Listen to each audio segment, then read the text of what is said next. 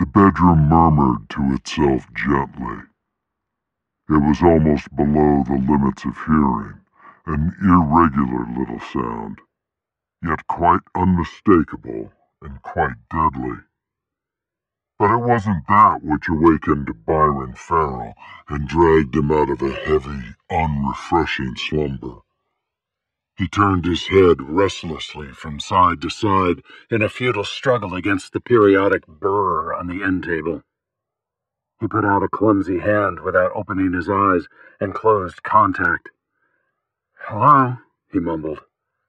Sound tumbled instantly out of the receiver. It was harsh and loud, but Biron lacked the ambition to reduce the volume. It said, May I speak to Biron Farrill? Biron said fuzzily. Speaking. What do you want? May I speak to Biron Farrill? The voice was urgent. Biron's eyes opened on the thick darkness. He became conscious of the dry unpleasantness of his tongue and the faint odor that remained in the room. He said, Speaking, who is this? It went on, disregarding him, gathering tension, a loud voice in the night. Is anyone there? I would like to speak to Biron Farrill. Biron raised himself on one elbow and stared at the place where the visiphone sat. He jabbed at the vision